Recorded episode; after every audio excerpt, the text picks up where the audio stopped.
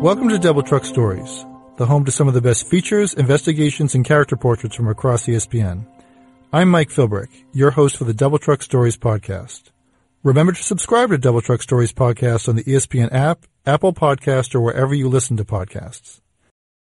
Paige McPherson's journey to Taekwondo champion has also been a journey to peace in one's identity. While McPherson, of Filipina and African American descent, had support from her adopted parents, she grew up in a predominantly white conservative town in South Dakota and she struggled to find her place. One of the ways she began to find herself and her confidence was through her introduction to Taekwondo. But once you have a path, you will still need to walk it. So how does someone achieve success in the ever-changing, uncontrollable environments we all live in? It's simple. You become who you need to be. You become someone else. And for McPherson, she simply became McFierce. Stick around after the story for my conversation with author Cynthia Oka as we talk about how the best way to find your true self is to sometimes not be yourself at all. Now we present Becoming McFierce by Cynthia Oka. Becoming McFierce. They say I have an alter ego when I compete, says Olympic Taekwondo medalist Paige McPherson. I'm yelling and screaming and kicking hard. I have yet to see McPherson, aka McFierce, fight live but I have watched her on screen with excitement over the past few years. I had failed again and again to imagine an opponent my own size, a girl of two earths lifted from the tumbling dark like a root, a match with an end I've been chasing it since into a snow called South Dakota. This kick, my chest, where lonely crowned her, when I give it permission, my fighting hands like warm blooded petals. McPherson, who is of Filipino and African American descent, was born in 1990 in Abilene, Texas. She was adopted by a couple living in Sturgis, South Dakota. With five children from all over the world, McPherson's adoptive parents had created what their neighbors called a rainbow family. By the time Paige arrived, two of her older siblings had left the nest. She was raised with a younger African American sister and an older Korean brother through whom she was introduced to Taekwondo. In Sturgis, about 94% of the town's 6,700 residents are white, according to the most recent U.S. Census Bureau report. As a young girl of color, one of McPherson's early memories is of a white neighbor threatening to shoot her and her sister because they had walked across his yard. At home, though, she felt adored and affirmed for who she was. We were all individuals brought together by loving parents, she says. I've talked to my biological brother and sister, and they've had very different lives with not as many possibilities from our birth parents. I know I've been able to do the things I've done because I was adopted, and I'm grateful for that. I wonder if McFierce, McPherson's alter ego, was born out of that dialectic between what she experienced inside and outside her family's home. Did she, like me, have to build different versions of herself for different spaces to survive, to do more than survive? In 1996, when I was 10, my family immigrated from Indonesia to Canada. Shortly after we landed in Vancouver, British Columbia, my parents began to rely on me to help them navigate our new environment.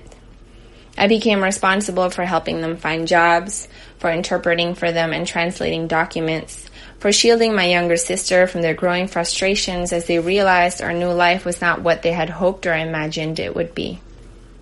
My parents had decided to leave Indonesia in part because of the discrimination we face as Chinese Indonesians, a phenomenon that has taken many forms, including laws that bar Chinese Indonesians from specific professions and from practicing our cultural traditions, to assimilationist policies that urged us to change our names to sound more Indonesian, to scapegoating in times of turmoil. For example, Ethnic Chinese were one of the groups targeted in the mass killings of 1965 to 66 in Indonesia, which left an estimated 1 million dead. And then again in the mass riots of 1998, during which hundreds of Chinese Indonesian women were gang raped.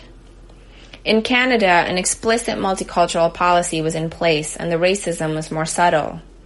For instance, no one was willing to give my dad, who was a dentist in Indonesia, a job in the town where we lived. My first year in Richmond, which is neighbor to Vancouver and has a large immigrant population, I was bullied by white kids for being a weirdo and by Chinese kids for not being really Chinese. Without an established Indonesian diaspora or support system, my parents found it difficult to rebuild a stable life for us.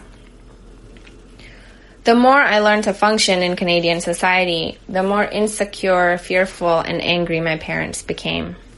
I felt as if I could do nothing but disappoint them. Soon, neither outside nor inside our home felt safe for me. And over the years, to protect myself, I began to cultivate alter egos for the spaces I had to inhabit. At home, I was the secret keeper. Everywhere else, I was a tough girl. I remember my parents taking my sister and me to see Mulan in a theater in the summer of 1998. The Disney classic is based on the Chinese legend of Hua Mulan, a woman warrior who took her crippled father's place in the army to save his life. My own father died in 2003 after a dogged but brief battle with cancer, and I am to this day haunted by the image of Mulan standing in her father's armor just hours after she had tried and failed to present herself as a prospective bride. She too felt out of place, inside and outside her home. She too created an alter ego, Ping, the awkward, bumbling soldier who eventually became a hero, to make a path for herself where only closed rooms had existed. I wanted to freeze that frame and tell my parents, look, that is me. I'm trying to be anything that will make you love me again. I don't know that I've ever stopped using these alter egos, if they're at this point me and I them.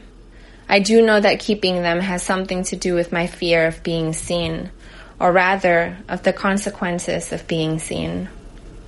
Speaking with McPherson, I was reminded of love as an elemental and a practical condition for an individual's capacity to emerge, to say yes to herself, even in hostile circumstances.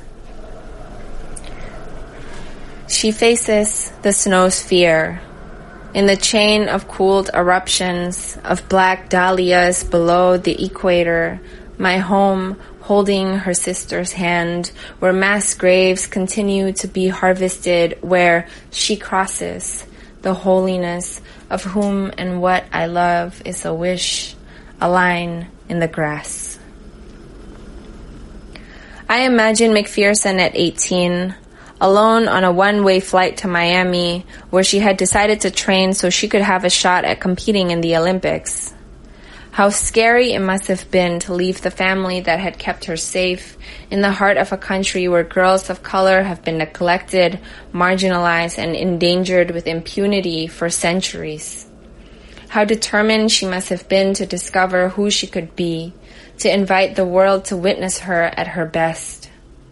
As a non-athlete, I often forget how intensely they have to prepare, physically, mentally, spiritually, for the extremely fleeting moments when we get to see them perform. Combined, training and recovery easily make up a full-time job. And in a niche and expensive sport like Taekwondo, many medalists still have to maintain other jobs for their livelihoods. These days, McPherson is one of a small elite group of Taekwondo athletes who can make a living from their stipends, a difference that can be determined by what McPherson describes as a six minute fight. A welterweight, McPherson has represented the U.S. twice in the Olympics, winning a bronze medal at the 2012 London Games. In the lead up to the 2016 Rio Games, she won gold in the Pan American Games and Pan American Championships. No question, her accomplishments have been impressive. But it is her sense of accountability to her own vision that gives me pause. Certain tournaments are live or die, she says. It could change your life, or all that work is for nothing. And no one wants to know the story of the person that didn't make it. That's what you have to accept, that you're gonna give it your all regardless of the results. It has to be about you and your goals. This is neither hypothetical nor an exaggeration for her. After all the hype and anticipation, McPherson was defeated in her first fight in Rio. It was a really hard loss, she shares. Honestly, in my opinion, I did everything I could to put myself in a position to win the gold. I did literally everything my coach told me to do. I stomped on the barricades. You do not stop being afraid, she promises. Lick the blood from my knuckles, Miami salt, placed my love in the crow of strangers, burning her voice. I have been bowed, my fighting hands, preparing for the perfect day turned to paper that never arrives. To give one's all is both to surrender and to claim complete responsibility for actions that have outcomes one cannot possibly determine. It is pure hope. In this moment, attention is being directed to the creation of safe spaces for girls and women that I believe are both critical and long overdue. But I am also thinking about the need for spaces to foment our capacity to project ourselves into the future, the way stars send their light to us from eons past. Spaces that invite us to risk everything about who we are to discover who we could become. And loss might be an inevitable part of that discovery. I imagine there was probably a moment after Rio when McPherson just wanted to crawl into a hole and quit. In the lead up for that competition, she had set aside her own self knowledge to try other methods of preparation. There is a specific portrait of athletes. Oh, they're so confident and fearless, and if you're not that, then what are you? She says with a laugh. But I'm a worrier. I don't like to look at who I'm about to fight because if I think about them, I get distracted. Leading up to the Olympics, we started studying specific people and I wasn't comfortable with it, but I thought I needed to do it to win. When I lost, I was really mad at myself for not listening to my gut. Somewhere north, rain notching scores on the Oaks tough jacket.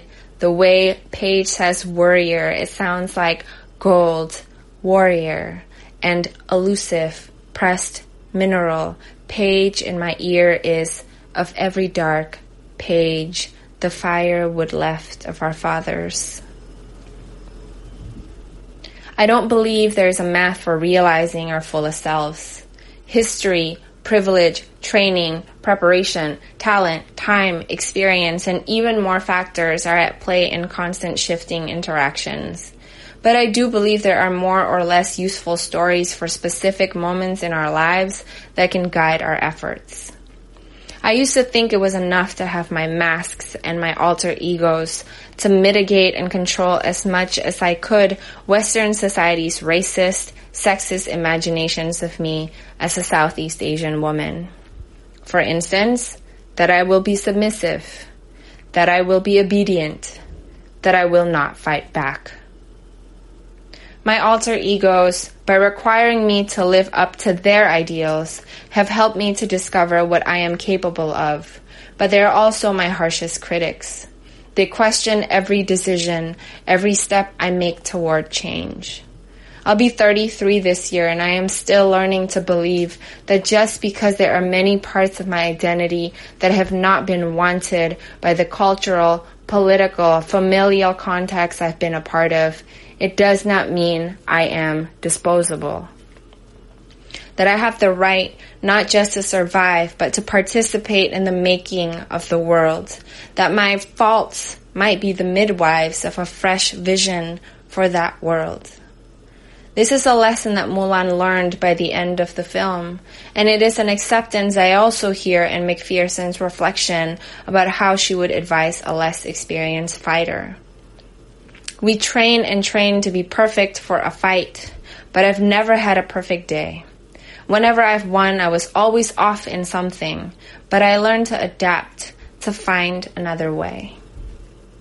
I am thinking of the girls and women of color in my life who daily put on our armors to face the world, and how deeply conscious we are of the spots where the chain mail has been battered over and over, is being held in place by super glue, or is simply missing because some losses cannot be undone. What is our tipping point for deciding to trust ourselves? Can we, like McPherson, see and accept and use what we have, however faulty, fractured, or, as I would prefer to put it, futuristic, to make other ways. Even if, or perhaps especially because, we feel like no one is coming. I am trying, out of the blood of rainbows, to love the blocks and jabs, rises taken from me, beheaded flowers, Olympian, whose defiance made me whole. America rejects tragedy, but the comeback is one of its favorite alter egos. Our icons fall from grace, then rise from the ashes. Ordinary people are failed by the system, yet overcome their plights. This is a myth we all participate in constructing, especially about our athletes. In 2017, McPherson won the silver medal at the World Taekwondo Championships. Yet the real victory for me here seems not the medal, but the scream. As McPherson put it, when a girl is screaming, we are letting go of other people's judgments. We scream because we are in our power. We are in our truest form. Joining me now is author Cynthia Oka. Cynthia, thank you for taking the time. Thank you for having me. So this was a very, a very powerful piece, Cynthia, a very unique way to capture the story.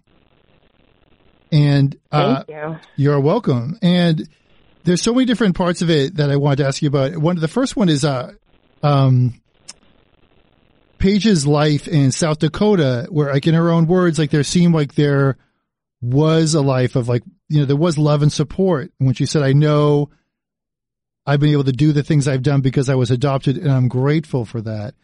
And I know you mentioned her discussions with her biological siblings. How did it, she actually come into the situation that she's in? Like, how did she become adopted and then move to Sturgis, South Dakota?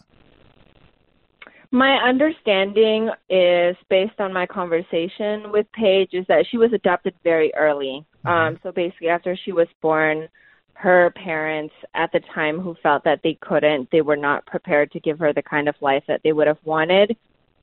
They put her up for adoption, and she was adopted by this couple who were living in Sturgis, South Dakota.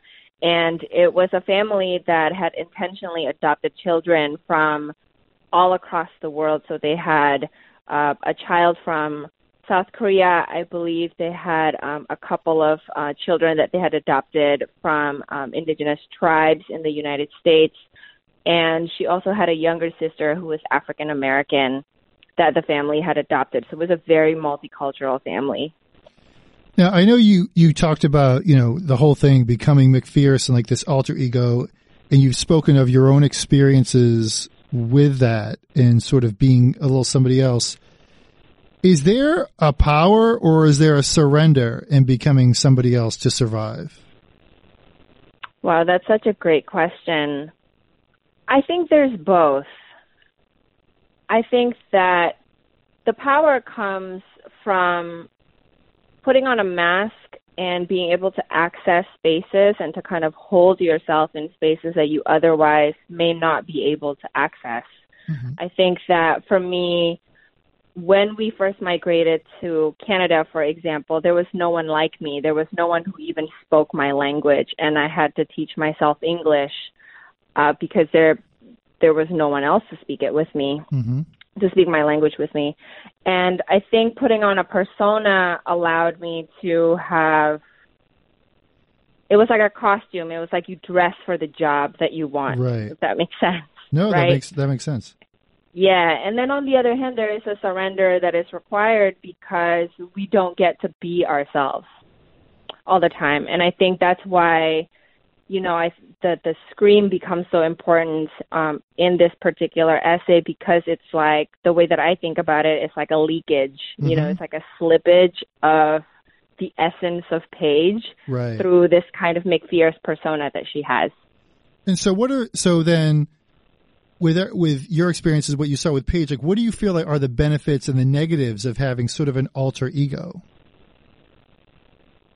The benefits, I think, is the benefits is becoming legible for me. Mm-hmm. I think it is becoming a person that other people, particularly if you are entering spaces in society that where you're traditionally or historically have been excluded from, it offers a way for people to read you, mm-hmm. to place you somewhere, right? Right. So I think that's the benefit of that, and the downside, you know, of it is I think it can be constraining because we don't always get to show up as our whole selves. Now, also when you when you were uh, describing this so well, uh, you used the word survive, and that kind of jumped out for me because it seems like a very non-gray area word, very primal. Like when you're in those moments when you feel like there's nothing, like as you sp- said, like I had to teach myself English, or you know, you have uh, Paige McPherson living in a predominantly conservative white community. Is this um, is that survival? Is it something that just the reason why you say the word survive is because it's something that just overwhelms you like at every moment? I think yes, I think there's definitely an element of how do I say this? There's an intensity. Mm-hmm that attends some of those experiences that I feel like the word survival is the most befitting, if that makes sense. No, it, uh, for it example, does. It, I mean, does. Yeah, so I mean, for example, like I mean, one of the early, her earliest memories was of, of a neighbor, a white neighbor, threatening to shoot her and her sister. You know, that's like a real life and death threat. Right. I think for for me, it really landed for me what my parents were trying to do and why they put us into what appeared to me when I was, you know, when I was 10, it seemed like crazy. Why are we going to a town where we have like no one? Right. And when the events of 1998 happened and there was so much violence perpetrated on Chinese Indonesian communities in, in Indonesia, I finally understood what my parents were trying to do and I think also as immigrants, you know, we really struggled with poverty, with underemployment. My own father passed away uh, seven years after, and he had spent, you know, the better part of those seven years looking for work because mm-hmm. no one would hire him. Um, so it felt like every day was a struggle to show up and to find access to like a, a way to live. And I think as well as like being, you know, women of color and being Asian women in particular who are I mean, I, I, I want to be honest about this. I mean, sure. there's an, an, an aspect of our experience where we are deeply sexualized mm-hmm. in Western society, deeply objectified. And I think for me, anyway, speaking for myself, there was a lot of experiences in my younger years before I learned to fight back um, where physical, bodily, and sexual threats, mm-hmm. particularly from male members of society, was a constant experience. So it really felt like you had to fight all the time. Um, yeah, I hope that answers your question. No, it does. I mean, that's it. Just I was I was looking to find the more the background, the gravity associated with the word survive, and I think yeah. you explained that pretty well. And how important um, with all this, just like thinking like, as we said earlier, being someone else or an alter ego, how important that is to achieving your eventual, like your true self, meaning like, I, mean, I know you mentioned Mulan, like almost in another Disney, like in a very different way, another Disney movie, you know, how mm-hmm. Dumbo thought he needed the feather to fly, but of course he eventually realized, no, I didn't. Like how long does it take for all these alter egos in these situations of survival like until you uh, realize who you can really be and who you are? You know, I am still figuring that out every day. I think right now, I think for a long time I thought there was a clear line between putting on your alter ego and sort of like this idea of the true self, Mhm. you know.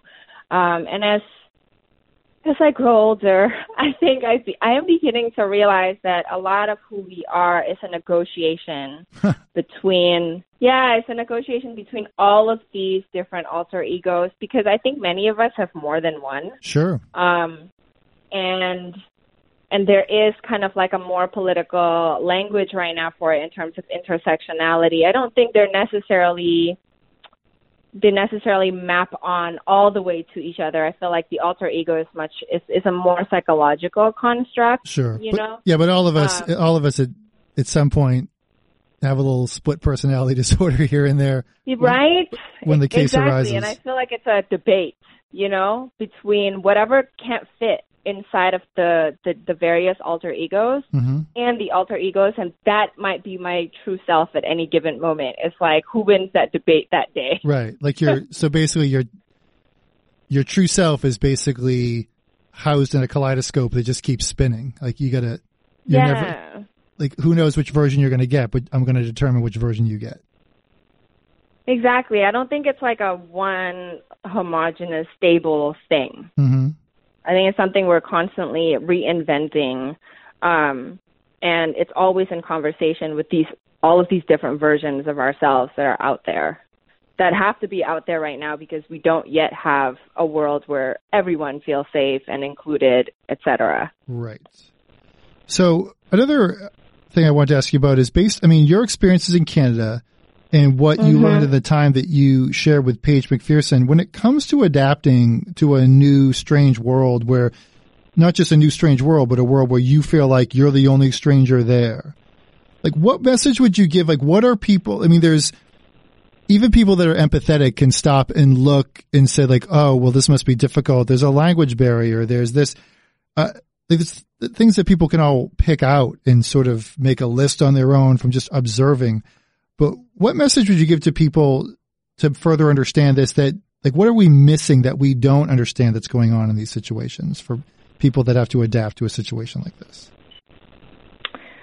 You know, honestly, the first thing that jumped to mind when you were saying, what would you say? I would say read. hmm Um, I think reading saved my life. Yeah. because I mean that is how I taught myself the language, but it was also for me an introduction because I think when we get dropped into a particular sort of um, microcosm of society, whether it's it's like a locality, it's a town, it's a borough, whatever, Mhm. it's a very specific and not necessarily representative, right? hmm part of the larger public that we are trying to join or be a part of. Right. So I think for me, reading really widely and like struggling with it, you know, I would sit for just hours with um, two dictionaries um, for days and months on end uh, when we first arrived.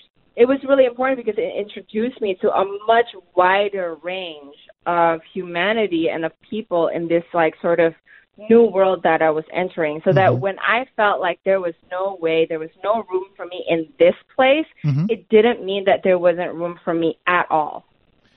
That's a good If point. that makes sense. No, that makes sense. Yeah. But uh, also, then from the on the other side of that, what would you say to to to people that um that of the community you're entering? Like, what would you want them to know about? Like, as I was saying, like there's things that the people could see, like, oh, it must be tough for Cynthia or Paige to do this or that, but.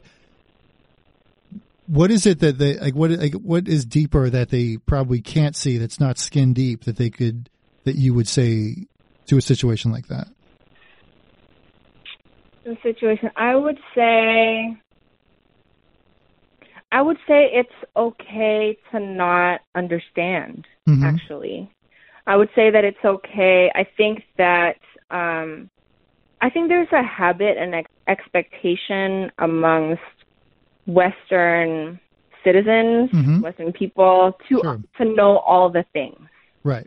you know, it's like if we know it, then like that is a prerequisite for something being, you know, um, a part of our world is that we have to know it. hmm And the reality is that I think there is a migrant uh, perspective, a migrant sort of orientation that can be really useful for our society, which is that you don't you don't need to know everything about the other. Hmm in order to um, believe that coexistence is possible, in order to believe that compassion and safety and respect um, is possible. I think that sometimes we overemphasize. I'm gonna. I might sound funny saying this as a writer. Mhm. Um, I think that sometimes we overemphasize empathy. hmm I think empathy is really, really important, and I think empathy has its limits. Right. And when empathy meets its limit, it's like, what are we, what kind of um, human acknowledgement are we willing to offer one another, even if I can't understand a thing about where you're coming from? You know, and I, I and I would say the same thing also. Like the second thing I would say is, I think it's really helpful to read widely and to learn about as many lives as possible. My partner, for example, just started reading um, Indonesian writers hmm and you know we've been together for like seven years and like now he is saying you make so much more sense now to me you've been like kind of like a you know a rubik's cube for a long time and i'm understanding so much more and that i think is really helpful and even with that he probably can't understand all the things You're to someone i live with um and the reality is just there there has to be a commitment to not understanding to like uh being able to walk in respect with mystery hmm And part of so the lesson. that's what I would say. So part of the lesson there, Cynthia, is versus TV, movies, and the internet, books are still undefeated. Mhm.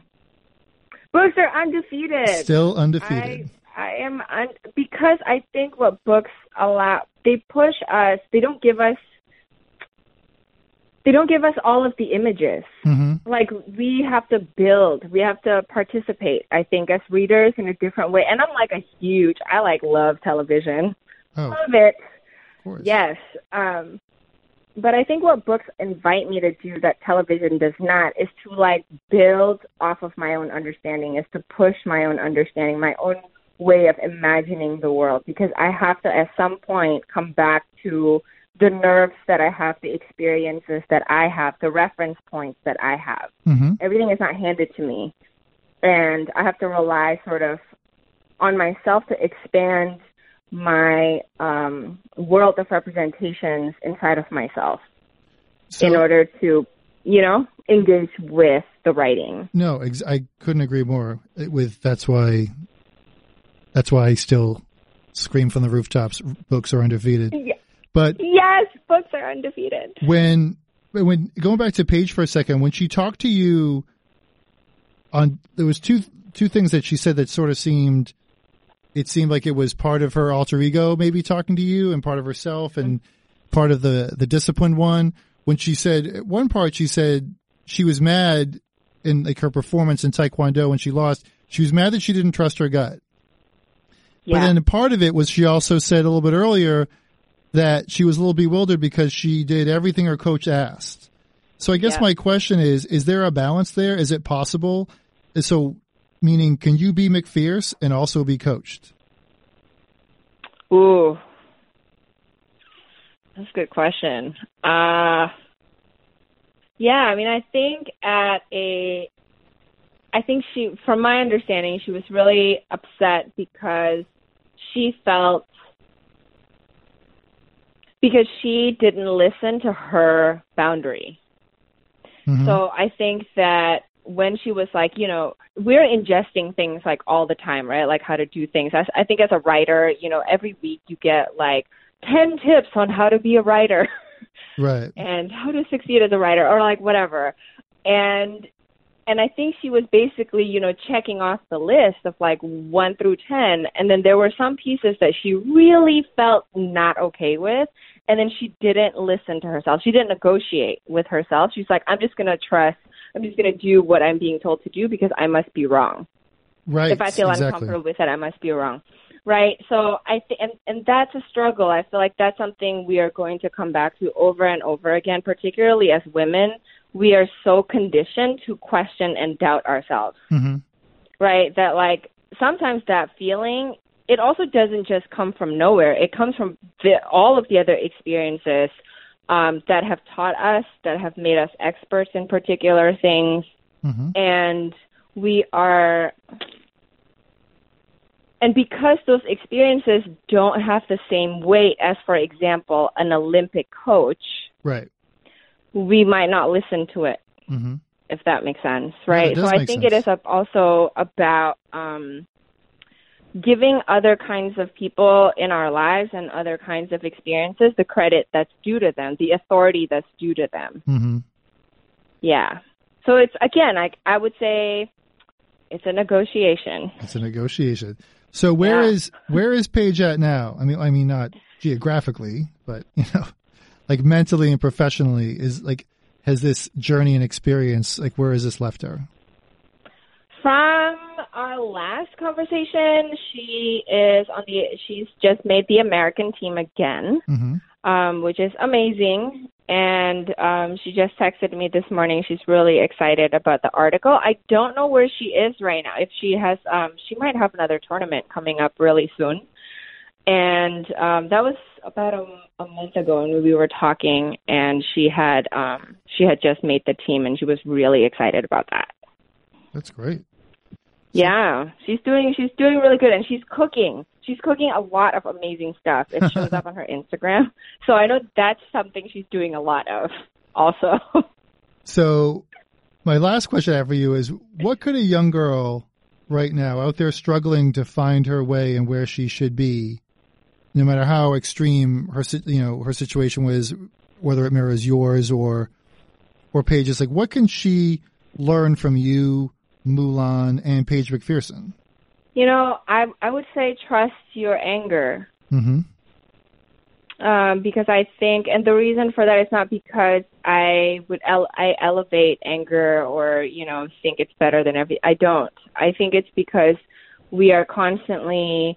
Um, I think part of girlhood is part of the conditioning of girlhood makes us feel that our anger is wrong Right. and that it is inappropriate, you know, to be upset when um, somebody mistreats you or when you are unjustly excluded for some from something, and that anger is actually a compass to um, knowing what is right and knowing what you're worth. Right. And it doesn't mean that it doesn't need a channel. It needs a cha- it needs it needs obviously productive channels through which we can, you know, enact it so that it doesn't have a destructive impact. But that's what I would say actually. It's like trust your anger is information. hmm Like So don't instead of being like I'm going to tamp it down, listen to it. right. Like Don't, don't just like yeah. Don't let don't anybody. Don't on let yeah. on it. Yeah, but don't let anyone get in the way of your empowerment. Yeah. Don't do that. and don't tamp it down. Like listen to it. Take it as good information. Take it as knowledge. Well, that is, uh, those are definitely words to live by and knowledge, uh, from what? Books. Still undefeated, Cynthia, even since the last time we mentioned it. Yes, books remain undefeated. Well, thank you so much for your time. This is, I, I hope everyone enjoyed your piece. I know I did. Um, you could check out more of this on uh, ESPNW and more of the essays involving these athletes and writers. Cynthia, once again, thank you so much for joining us today. Thank you so much, Michael. I really appreciate it. Good luck to y'all. Thanks. Remember to subscribe to Double Truck Stories podcast on the ESPN app, Apple Podcasts, or wherever you listen to podcasts. Thanks again, and we'll be back soon with more Double Truck Stories podcasts.